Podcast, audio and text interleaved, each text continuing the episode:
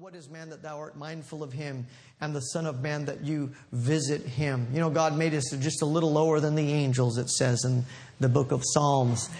And uh, it goes on to say in Psalms one thirty-nine, how precious are thy thoughts to me, O God, how great is the sum of them, and if I should count them, they are more than the sand of the sea, and when I awake, I am still with thee. And so we understand and we see scriptures like this that tell us just how much God loves us and how much He cares about us. And yet, in an environment like this, where you're hearing from the love of God and hearing constantly how much He cares about you and how much He thinks about you. Here's a thought. You know, it says in Psalms one fifteen, the Lord has been mindful of us. Let me read that to you. Psalm one fifteen, verse twelve. King James Version. The Lord has been mindful of us. He will bless us, and He will bless the house of Israel. He will bless the house of Aaron. He will, verse thirteen, bless them that fear the Lord, both small and great. The Lord shall increase you more and more, you and your children.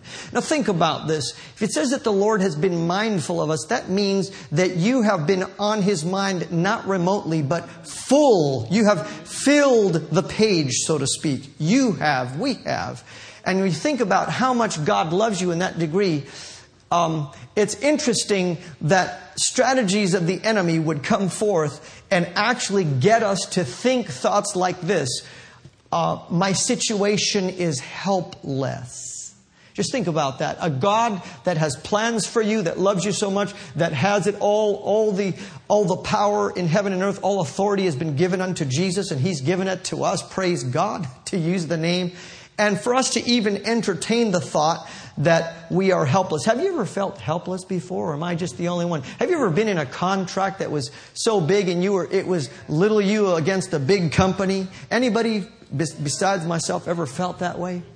And uh, you were caught up. You know, sometimes you could you could feel small.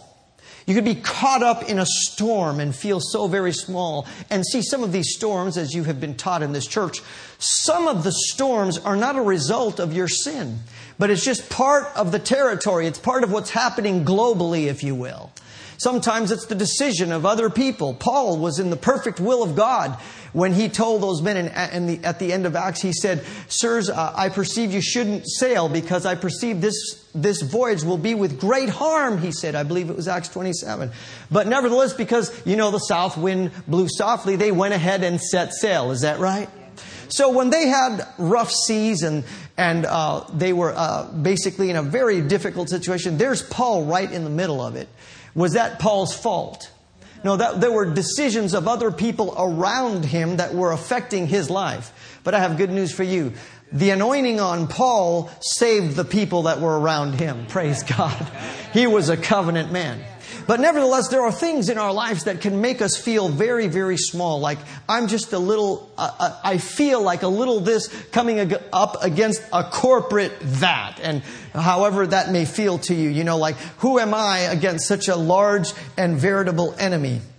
Anyway, there are times you could feel helpless. But I remind you what Pastor Brenda preached on Uh, recently in her Sunday night series on the Holy Ghost. Remember that the Holy Ghost is our helper. And to quote John chapter fourteen, just a couple of verses here to get you kind of hooked into what we're going to be talking about tonight. I have told you these things in the Amplified Version. I've told you these things while I'm with you, said Jesus.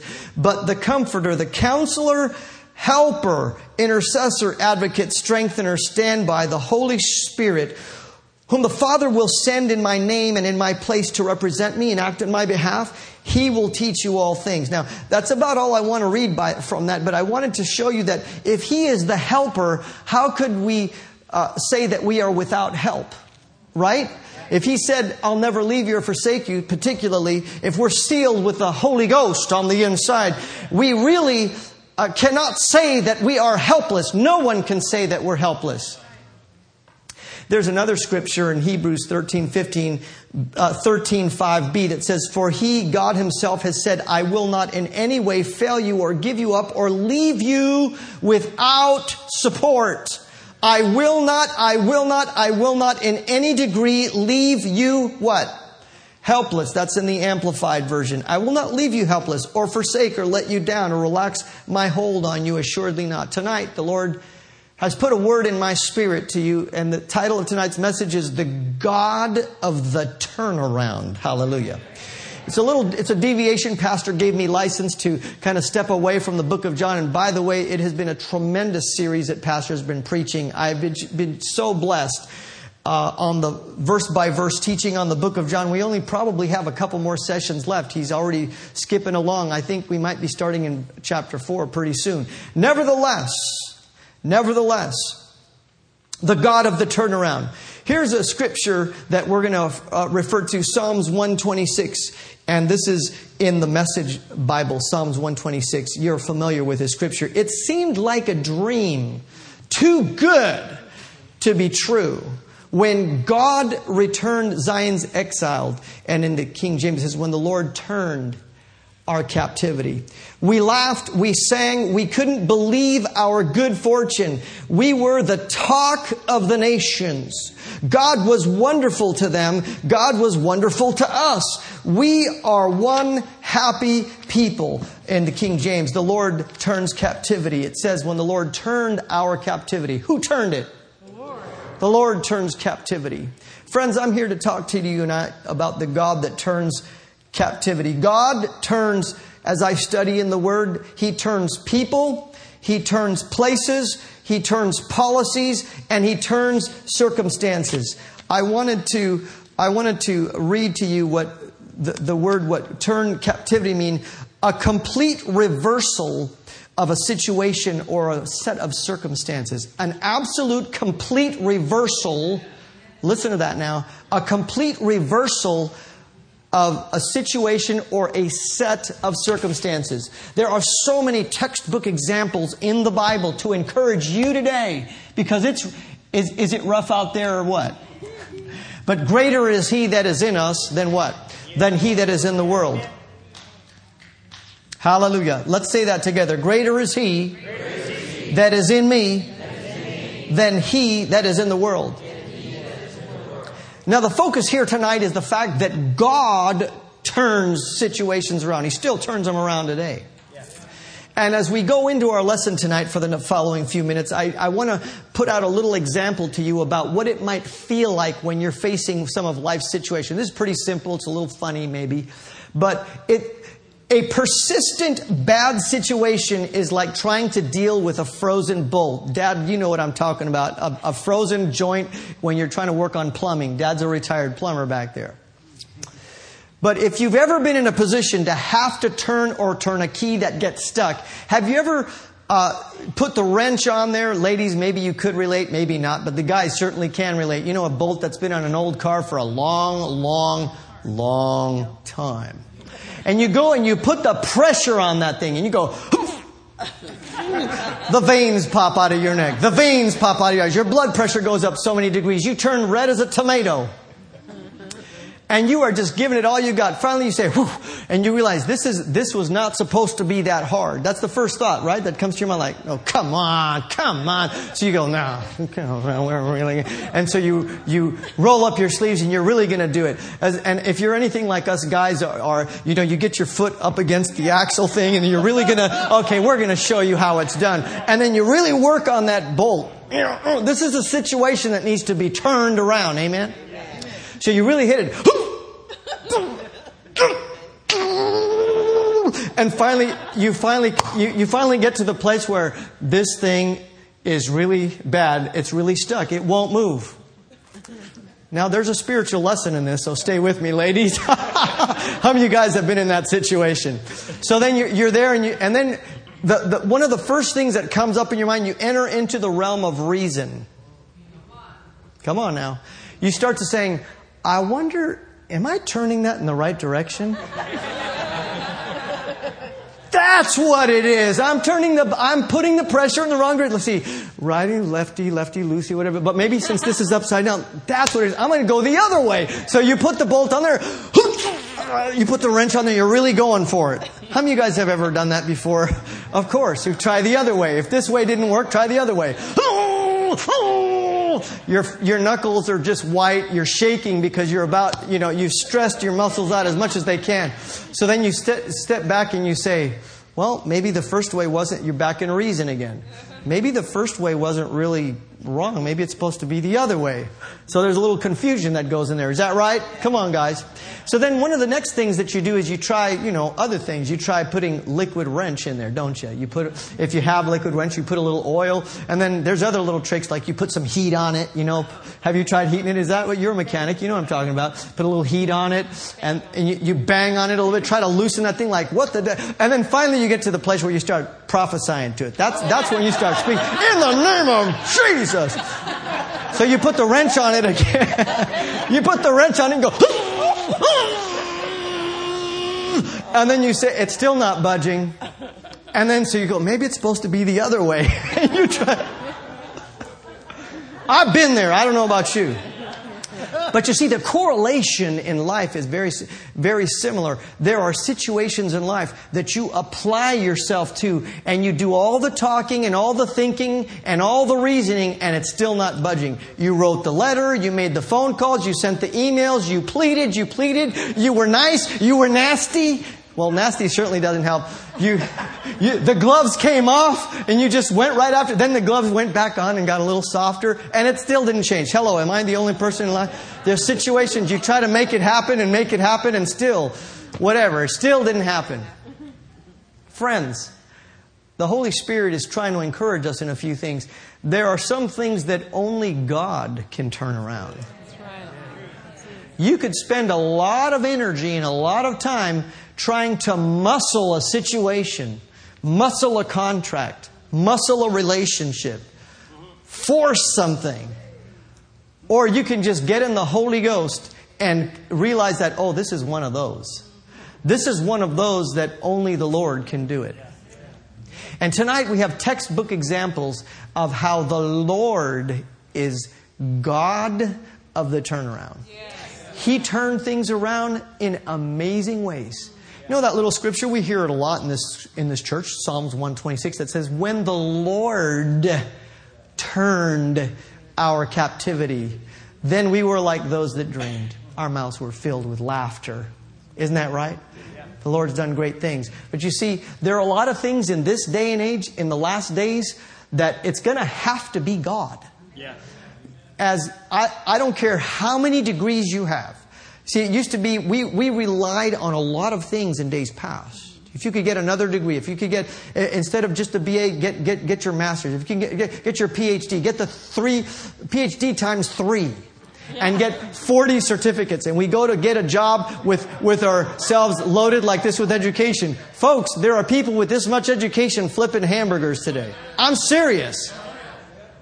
There are thousands of applications going in at Lawrence Livermore Labs. And people with P H Ds and everything. And they're they're just getting just just looking for a place like, just let me mop the floor. Let me just give me some menial task. Hello. Yeah. Yeah. Yeah. The Lord is turning situations around to those that learn how to cooperate with Him. Let's look at something else. Are you excited to look at this for a few minutes tonight? Let's look at let's look at one situation that it was turned around. Praise the Lord. Well, let me get back on the notes. Huh? Praise God. Yeah. Let's let's go ahead and look at the situation with with Esther, which is a textbook example of God turning around. Ex- Esther chapter one, verse ten. And I'm in the King James Version. And we're going to, you know these stories, most of you, so I'm going to be really kind of paraphrasing some of the stories. But what you find here in Esther chapter one, and I'm going to go there. Da-da-da-da. How many are there yet? Esther chapter one. Got mighty quiet in this first church. You're really struggling to get there. So you need a turnaround as you turn to the scripture. Actually, I need a turnaround. I think I'm going to start paraphrasing in a minute here. Praise God. There it is. Hallelujah. Esther chapter one. Of course, this is a story of Esther is an orphan. Her uncle Mordecai takes her in and rears her up and that sort of thing. But something, God is doing something. He's setting something up for them. And we're, let's just let's just walk through this scenario. Verse ten. Are you there? Notice this. And on the seventh day, when the heart of the king was merry with wine, he commanded a person's name I can't pronounce, Mahuman, Mahuman, Bithman, all these other people. Oh boy, that's a lot of people. And to bring Vashti the queen. Let's skip to eleven. Thank you. I need that. Turn, turn the scripture quick. Uh, turn to Va- he, to bring Vashti the queen before the king with a crown uh, royal to show the people and the princess her beauty, for she was fair to look upon. But the queen refused to come at the king's commandment by his chamberlain. So something is happening right now that is really something that God is behind it. You know, he's he's working a plan. Remember this, God is always working a plan for you. You can't see it, but God is working a plan. He's got a plan, and they're good plans, it says Jeremiah twenty-nine. I know the thoughts that I think. Remember we talked about how much God thinks about? He like daydreams about you all the time. He's got Edmund Lemmy on his mind all day long. Just like, I want to bless him. How am I going to do this? Hallelujah. All these plans. He's got Roy Howard on his mind. Praise God. He's just blessing people. He's got Lynn on his mind. Hallelujah. Johnny Chavez on his mind. Well, the thing is, of course, she, she thought she was acting of her own volition. But all along, what was happening here, she refused. Of course, he turns to his counselors later in chapter one. And he says, what should be done when you see the queen refuses the king? He says, this is really bad. All our wives are going to be in a mess. And all the men in the room said, yeah, they're, they're going to be rebelling against us. There will be no order in the kingdom. They'll stop frying our eggs. Man, we're messed up. So they'll stop doing our laundry. You know, can I be flat honest about it? If it wasn't for, for those of us that are married, if it wasn't for our wives, we'd fall apart, man. God, whatever. I thank God for those of us that have faithful wives. And all the men said, amen. We need help. But anyway, what happened was they said, this is what you should do. I mean, this wasn't even, this wasn't even King Azariah that came, that, that came with the, the idea. It was his counselors. I want you to see how God works with leaders so you could be encouraged about elections and different things. It wasn't even his idea. I mean, it was his idea to bring the queen in, but it wasn't his idea to say, okay, she's out, let's bring somebody else. And that was somebody else's idea. And notice what happened. So they made the recommendation, let's bring in all the fair maidens and let's get us a new queen. Yeah, that's what we need. We need us a new queen. Sounds like a good idea. Oh, absolutely the truth. So, you know, he consults with his wise men. Queen Vashti is banished, and then they're looking for a new queen. Look at chapter two, verse sixteen. Chapter two, verse sixteen says this, and Esther was taken to the king uh, uh, Ahasuerus into his house, the royal, the tenth month, and uh, which is the month of Tebeth, and the seventh year of his reign. And the king loved Esther above all the women, and he she obtained grace and favor in the sight, in his sight, more than all the virgins, so that he set the royal crown upon her head and made her queen instead of Vashti. That was God.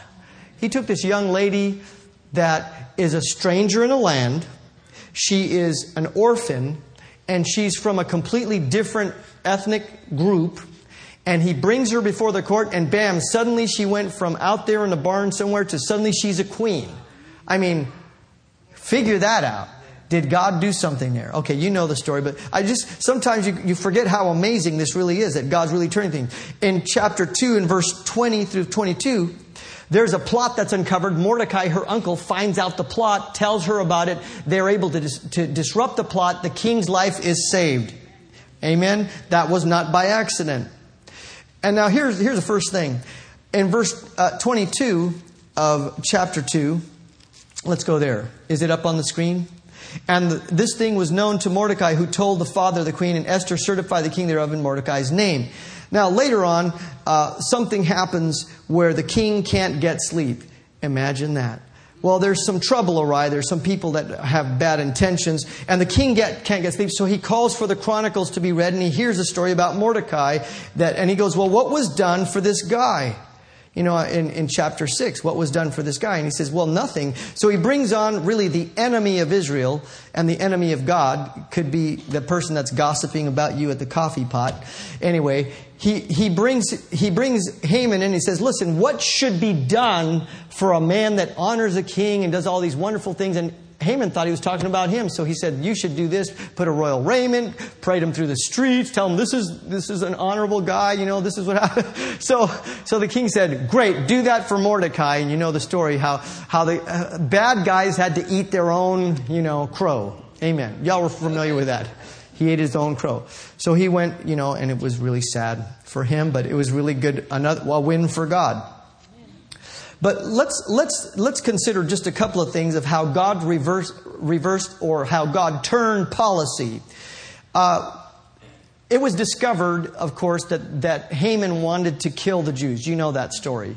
But policy number one that was changed is that you cannot go in front of a king without being summoned. And she said, all right, you guys pray. You pray and you fast for me. I'm going to go before the king. And if I die, I die. If I live, I live. I'm going in the name of the Lord. Is that right? So she presented herself. She took a step of faith to change policy.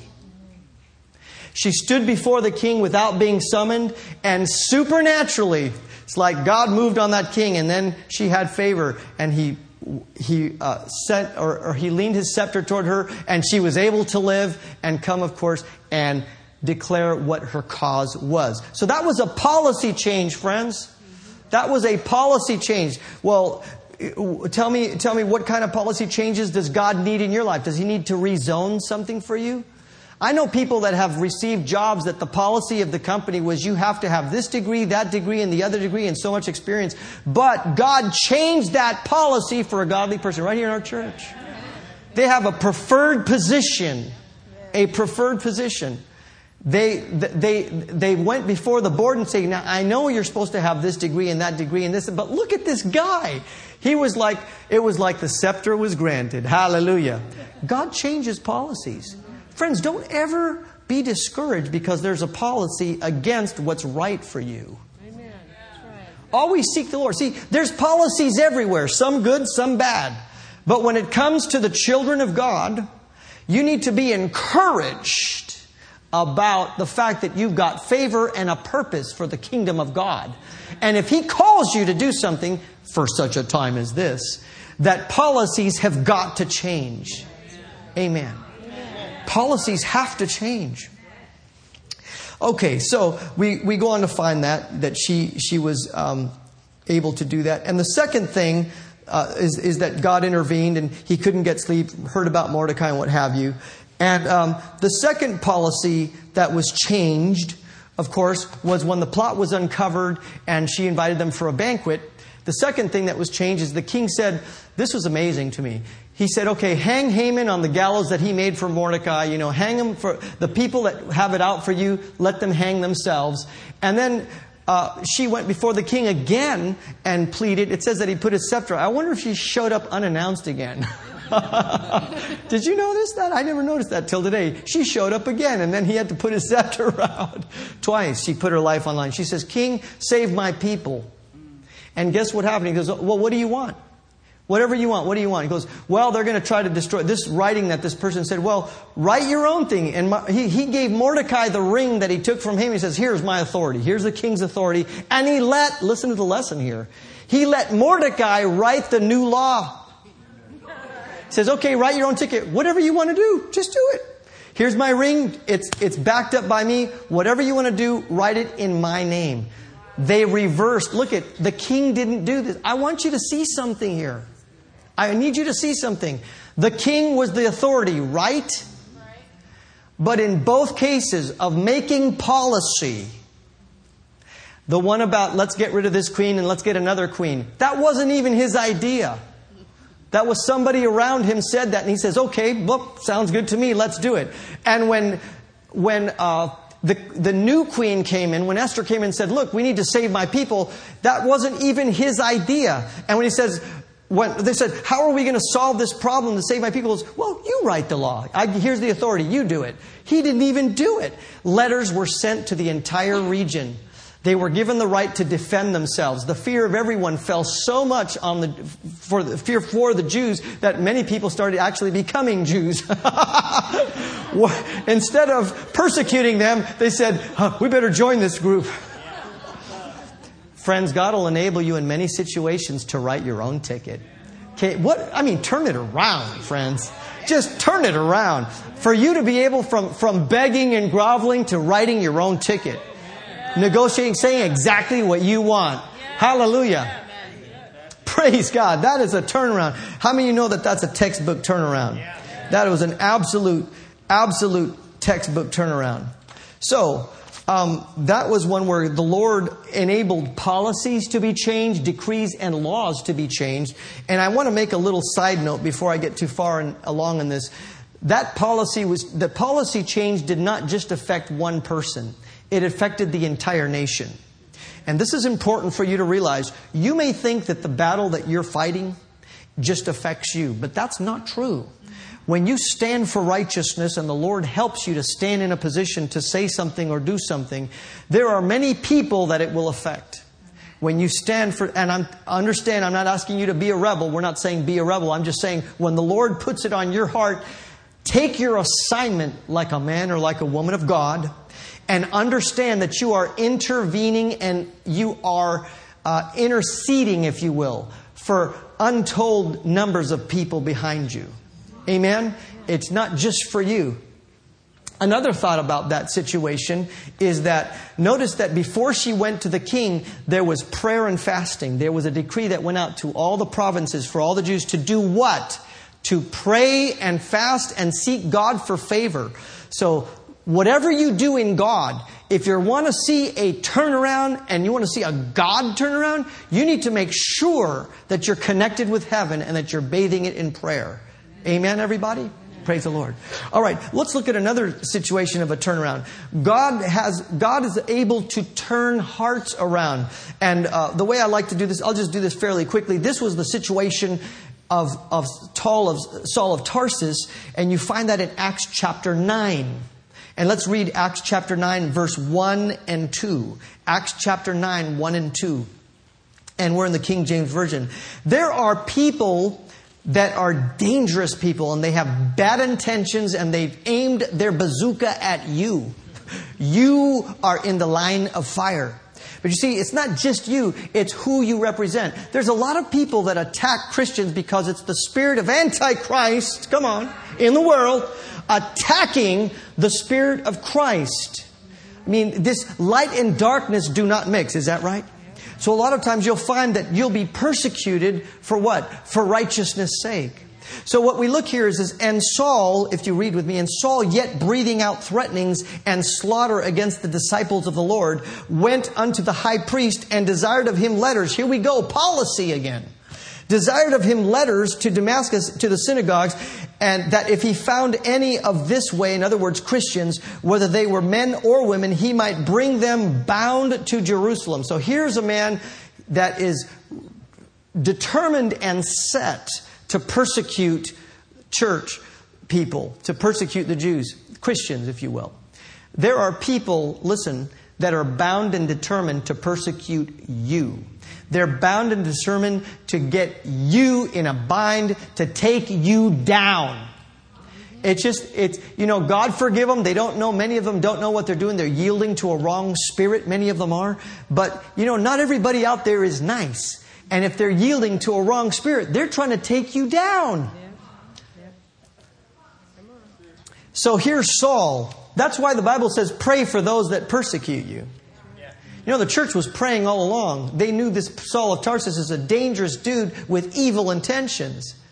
So what happens, of course, well, he's on his way, on his way to go and persecute and arrest and torment Christians.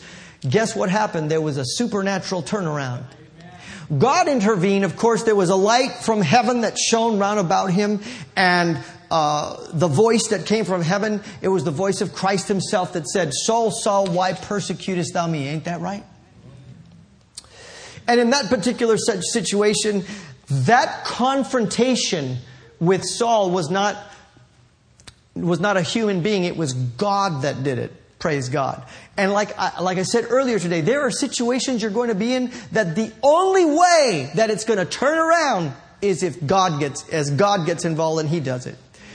I mean, God got involved with Esther. There was a dream that came in. And then it just so happened that the guy couldn't sleep. And it so happened that, read me something. Just read me something. And what is he reading about? Oh, he's just reading about Mordecai. Oh, wow. What's been done for him? Nothing. Oh, we got to do something. Oh, look who happens to be coming in. It's Oh, it happens to be Haman. Let's ask him what we should do. It just, these are not coincidences, friends. Everything is planned. The steps of a righteous man are ordered of the Lord. Hallelujah. And though he fall, he shall not be utterly cast down, because the what? The Lord upholds him with his hand. You're upheld, friend. I know it's getting nasty. I know it's bad out there. But for the for the Christian and the uncompromisingly righteous, you can be secure in the knowledge of knowing that you serve a God of the turnaround. Praise God. Woo! So, of course, you know the rest of the story. Paul uh, converted. He went uh, in the book of Acts to a certain disciple in verse ten, uh, a disciple in Damascus named Ananias. And the Lord explained, the he Ananias basically ministered to Paul, and Paul became a convert. And the guy that was persecuting, suddenly now he's preaching. What? Like, that's like such an extreme turnaround. Let me read this in. A complete reversal of a situation or a set of circumstances. How many of you see that? Can you see that? Who did that? When the Lord turned our captivity. Praise God. Praise God. I want to show you something else. Just another story. And I'm glad I had enough time to get into this story. And this is, this may be the only, the, the last part, the story that I can get into. We're going to talk about how God turns captivity. And we're going to look at Job's story. If you please turn to Job chapter one, verse one through three. This is such a classic textbook example of the God of the turnaround. I wonder if we can get a shout in this Holy Ghost church. I wonder if God's still turning things around today. You know He is. Look at this. I want to read, I, I want to give you just a little bit of background on Job so that you can understand the, the caliber of person that Job was. There was a man in the land of Uz whose name was Job. And that man was perfect and upright, and one that feared God and eschewed evil. And there were born unto him seven sons and three daughters. Now listen to verse three. His substance also was seven thousand sheep, three thousand camels, five hundred yoke of oxen, five hundred she-asses, and a very great household.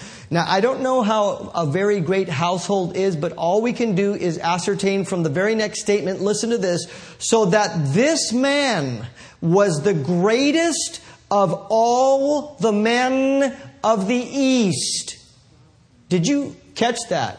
We're talking about the Warren Buffett or the Bill Gates of the East back in his day. He was the wealthiest, most powerful man in the East in his day while he was alive. Are you catching the picture? Yep. Now, of course, the accuser of the brethren comes in in chapter one and verse six through twelve. And uh he goes on to say, we, we could read a f- little bit now. There was a day when the sons of God, that's chap- verse, chapter one, verse six, came to present themselves before the Lord. And Satan came along also among them. And don't be surprised that Satan has access to God, because he is the accuser of the brethren. God is the judge. We heard Sunday about don't judge. Wonderful message about not judging, because there really is only one judge. That judge is who? Is God. But see, if you're a judge, then you have to hold court sessions, don't you? So that by that, you have to allow the prosecuting attorney to have access to you. So don't be nervous about the fact that Satan had access to God. So he presented himself before the Lord. Now watch this. He says, from whence cometh thou? And Satan answered him, from going to and fro on the earth, and from walking up and down. And the Lord said, have you considered my servant Job, in verse number eight, that there is none like him in all the earth, a perfect man, upright man, one that fears the Lord and eschews even evil. And the, and Satan answered the Lord and said, doth Job fear God for naught, or, or for no reason at all? It says, verse ten, hath thou not made a hedge about him, and about his house, and about all that he has on every side? And you have blessed the work of of uh, his hands, and his substance has increased in the land. And then, of course, he goes on to say, put forth thine hand now and touch all that he hath, and he will curse thee to thy face. Now, just un- understanding as we talk about this, God did not step in and actually do these things to Job. You got to understand, the things that you're about to read are statements. They are truly stated, but they are not statements of truth. In other words, some of the things that Job said, it was he was just entering that phase of reasoning when he was uh, with his friends talking about, oh, how could this be? He was at that point where life is so hard, he's getting the bolt and that wrench, and he's going this way, then he's trying the other way, and then he's trying the other way, and they're trying to reason their way about how in the world could this happen. That's basically, and a lot of what they said in that chapter was their, was their humanity trying to figure this out. Okay? But what we're going we're going to skip a lot of that reasoning. We're not going to, that's not what the purpose of tonight is. The purpose of tonight is this. The purpose is that indeed Job was tested, and we know that. And uh, the enemy came in, and if you were to ask me, how could God, God loves Job? And first of all, that was the Old Testament. We got to understand that. But also, how could how could God allow that to happen?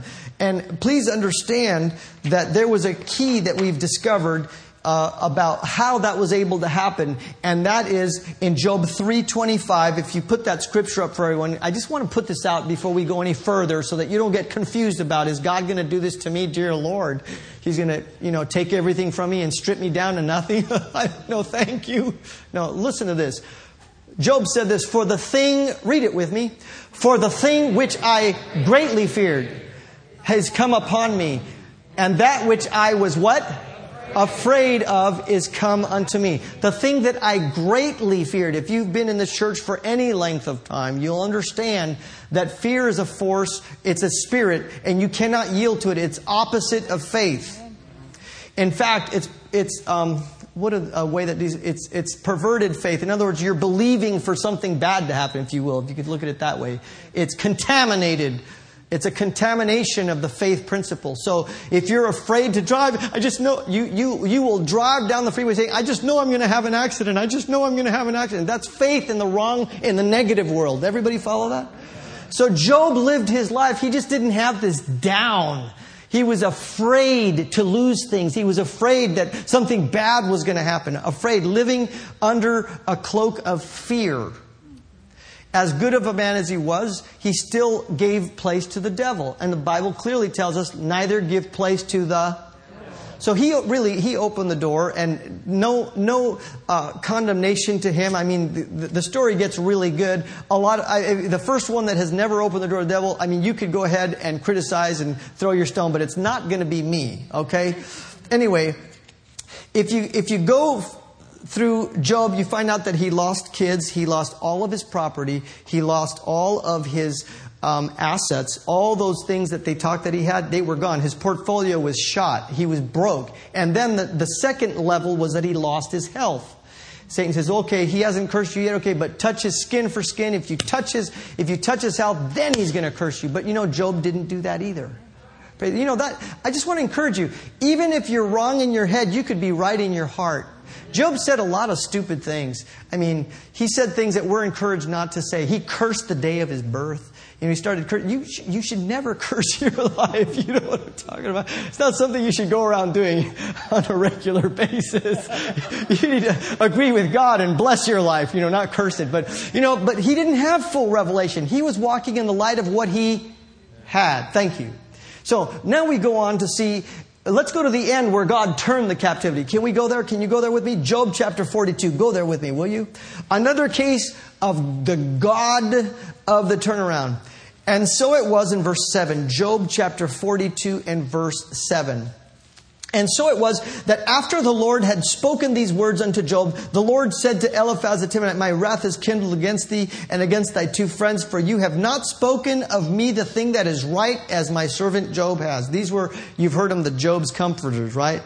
They weren't, they were, re, they were in the realm of reason. They weren't really uh, led by God. And, and weren't speaking the word of the Lord. Then it goes on to say, therefore take you now seven bullocks, seven rams, go to my servant Job, offer up for yourselves a burnt offering. And my servant Job, listen to this, read this with me. And my servant Job, say it, shall what? Pray for you, for I will accept, for him I will accept, lest I deal with you after your folly, and that you have not spoken to me the thing that is right, like my servant Job. So verse number nine, so Eliphaz the Temanite, and Bildad the Shuhite, uh, the Shuhite and Zophar the Nahumite, wow, went and did according to the Lord and command what the Lord commanded them. And the Lord also accepted Job. And listen, listen to what verse ten. Read this with me. And the Lord turned the captivity of Job when he prayed for his friends. I want you to, let's just say that a few times together. And the Lord turned the captivity of Job when he prayed for his friends. Now, let's go to the, the latter part of the verse. And also, the Lord gave Job how much? Twice as much as he had before. Twice as much. Y'all remember the series Pastor preached? Man, I think it's been almost a year and a half, maybe two years. Remember the double? Double is doable. Oh, I love those sermons. I love, and you know what? It wasn't just a sermon. Do you know that that was a spiritual deposit? That God is the God of the double. D O U B L E. Double. Double anointing. Double joy. I remember him doing the double dance. Hallelujah. How many of you remember that? That was a great series. But again, it wasn't just a series. It was a, a, a rhema word from heaven, and we need that today. I just want to stir the pot up a little bit about that. God gave Job twice as much. Now let's think about this a little bit. You have the wealthiest man in the East go absolutely bankrupt and broke and sick. He had no more assets. He had no more, uh, no ability in himself to restructure the company. To, to ask President Obama for bailout funds. He hardly had enough strength to get out of bed. But when it says that the Lord turned his captivity, evidently healing came to his body. Then the Lord brought to him. I mean, you have to use your spiritual imagination a little bit. The Lord must have given, given him some ideas. And the Lord must have brought supplies, and he didn't curse that supply. He was anointed with the supply that he had. I have a question for you. Are you anointed with the supply that God has given you? Never curse your supply. I only have this. We've talked about, I love that, that principle by Nancy Dufresne. She says, don't ever curse the supply that God has given you. You could take that supply and you could turn it into something. As long as you have that stick in your hand that God gave you, as long as you have that ability that God gave you, that represents the anointing of God and the power and the enablement to prosper in your generation right here in the nasty now and now. And, you know, there have been some, I've heard somewhere where the, the time before, the time of where, where Job's captivity was turned was a relatively short period of time. But of course, it goes on to say that he had many children and lived over a hundred years after when, you know, he, the captivity was turned, and he, he died at a ripe old age and a very wealthy man. But you can't have all these children in three months. So, right? Uh, unless they uh, test tube babies or I don't know. But anyway, the thought here is, I mean, the Lord turned that captivity. Who did it? The Lord did it. You know, I have I have every reason to believe that, that Job continued to walk with God and to do what was right, and to worship God, and to take whatever was in his hand and to use it, and it just multiplied in his hand. Look at your hand, friends. Look at your hands right here and say, I'm anointed. I'm anointed, I'm anointed to do, I'm anointed to do what heathen, ungodly people, what heathen, ungodly people can't do. Can't do. God gives me, God gives me ability, ability, insight, insight, wisdom, wisdom, creativity, creativity, boldness, boldness, and cunning, to be able to bring to pass, to bring to pass great, things great things in my lifetime. In my life. Amen. Give Jesus a shout. Hallelujah. It's true. It's true. You're anointed. So, I just in closing, I just want to say that abs- uh, from what I have seen, uh, even as God is turning captivity, you don't just sit and do nothing. It seems to me that you have to do something. I mean, at the very least, this is what I have seen. You need to be praying. Your faith needs to be active. Secondly, you need to step out and do something, what seems right to the Holy Ghost and to you, to just do something. Amen. Like going in and see this, who knows, but like they said to Esther, but you weren't coming to the kingdom for such a time as this. And she stepped out and she did something. I mean, there's another turnaround, the lepers. Remember the four lepers and kings? I mean, they said, why sit here till we die? Let's, I mean, let's just go over there. I mean, if they kill us, we die. If we stay here, we die. So let's just go. Maybe we can get a, a hot roast beef sandwich before, you know, we die. But see, you've got to do something. The enemy tries to keep you in inactivity. He tries to keep you not doing anything, because he tries to get you discouraged. But here's here's the way that you could position yourself for the turnaround. And I know most of... How many in the room could use at least one turnaround? One real juicy, good turnaround in your life? How many of you can use at least two good, juicy turnarounds? How many believe that your church can do a use a turnaround? How about the state of California could use a major turnaround? Ha! Ha! See? He's the God of the turnaround. I love songs like God is about to turn some things around. Just hold my mule. I'm going to dance in a minute. Position yourself for the God's turnaround. These are components of the turnaround. I call it P S R. Pray, seek, and repent. You got to have some P S R about you. You have to have a prayer life and seek God and pray the pr- Holy Ghost prayers. When we say seek, P S, seek, it, to me, means that you need to align your priorities with His priorities. You cannot really seek God without realigning your priorities. If you're going to seek God, you have to, you have to, uh, like it says in Hebrews, says God is a rewarder of those that diligently seek Him. You have to go out of your way to go to church on a Wednesday night. Yeah. Amen. You really have to go out of your way to, to go to church on a Wednesday night. Amen. Yeah. Amen. Why are you here? You're seeking God. Is that right? Yeah. I mean, isn't that what you're doing? You're seeking the Lord. You're, you're inquiring at His temple. Isn't that what you're doing? You're uniting yourself with other believers so that what? So that you can hear from heaven and continue that flow of life into your life. Hear and be healed. Praise God. Hear and uh, watch God move in your behalf. So seeking God means you have to turn your priorities correctly. If they're not correct, I mean, if if if other things are more important than seeking God, you're not going to make it. You have to sh- shut the world out, and you have to set your set your face like flint to do the will of God and seek Him. Diligently seek Him. It says in Hebrews, I remember a minister re, minister this about uh, that He's a rewarder of those that diligently seek Him. In Hebrews, that word uh, diligently seek, seek Him, the word translated to those that crave Him. You gotta have Him. You gotta have a God fix. I don't know about you, like coming to church, and I like to hear Pastor Mark and Brenda preach, and whoever preaches up here, I love to get a fix, a God fix. Hallelujah. Gotta have it. I'm an addict for Jesus. Hallelujah. How many of you feel the same way? But then there's repent.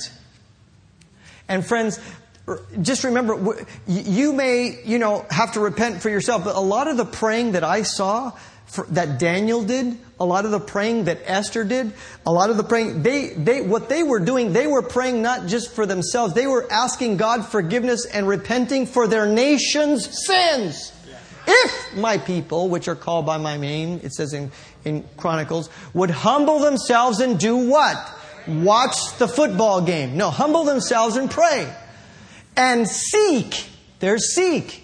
Seek my face.